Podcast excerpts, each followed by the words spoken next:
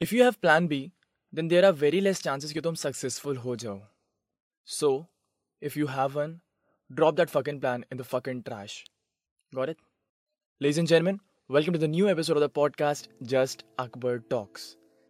So in this podcast we'll be discussing कि क्या हमें अपने प्रोफेशन के लिए प्लान बी चाहिए या नहीं simple so let's start at what is plan B तो प्लान बी वो प्लान है जो प्लान ए के फेल होने के बाद इम्प्लीमेंट करा जाए।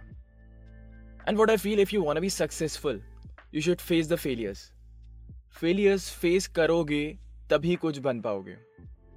आई थिंक तुम सब लोग ने आइंस्टाइन के बारे में तो सुना होगा Albert Einstein the inventor of the bulb पता है ना कितनी बार फेल हुआ था?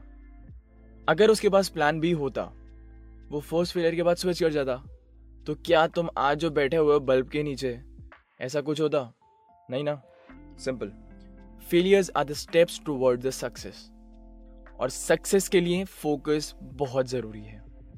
And you know what plan B fucks this चलो इस चीज़ को इस तरीके से समझते हैं कि जिसमें तुम लोग का भी थोड़ा सा इंटरेस्ट बना रहे. Let's understand this as a relationship if you are committed to someone and you have a backup either it's a boy और अ गर्ल तुम कभी भी जिस बंदे से कमिटेड हो उसके लिए पूरे एफर्ट्स नहीं लगाओगे. ठीक है? कुछ प्रॉब्लम आएगी यू आई आइदर स्विच या फिर तुम ट्राई नहीं करोगे।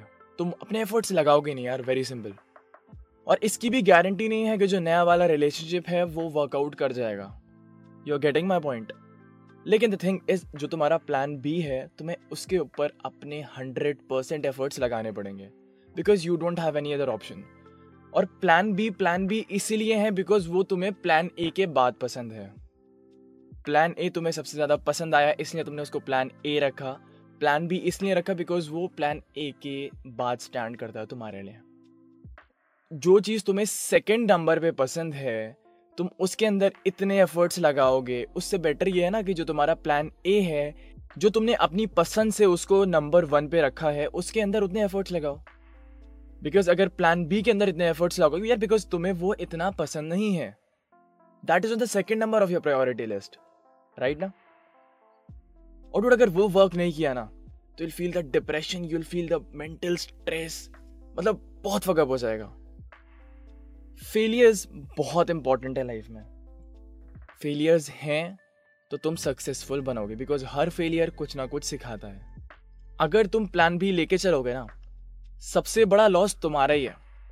बिकॉज़ तुम फोकस नहीं कर पाओगे, तुम हमेशा कंपेयर करोगे प्लान ए और प्लान बी को, हर स्टैंड पे। कि यार अगर मैं ये कर लूँ तो शायद ये बेटर होगा। प्लान बी पे स्विच कर गए। तुम सोचोगे कि यार अगर मैं ये कर रहा होता तो मैं यहाँ पे होता। यू गेटिंग माई पॉइंट एक चीज़ पे फोकस करो। फोकस अगर हो तो यूल बी सक्सेसफुल जब इस चीज़ की गारंटी नहीं है कि भाई प्लान बी वर्क करेगा या नहीं करेगा देन तुम कैसे उस चीज़ के ऊपर रिलाई कर सकते हो यार? प्लान ए पे तुम इतने एफर्ट्स नहीं लगाओगे बिकॉज़ तुम्हारे पास प्लान बी है।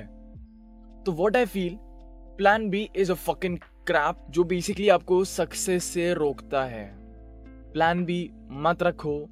एक डिसीज़न पे स्टिक रहो और fuck the world fuck the fucking world man इस पर्टिकुलर टॉपिक को इस पॉडकास्ट में कवर इसलिए किया बिकॉज़ आई फील कि हमारी एज के जो लड़के हैं, लड़कियाँ हैं, उनको ये सुनना चाहिए यार।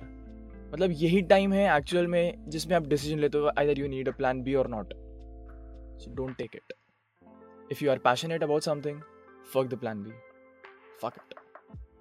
So, well, that's about it for this podcast. Hope you all liked it. That's it, and I'll see you in the next one. Till then, bye bye.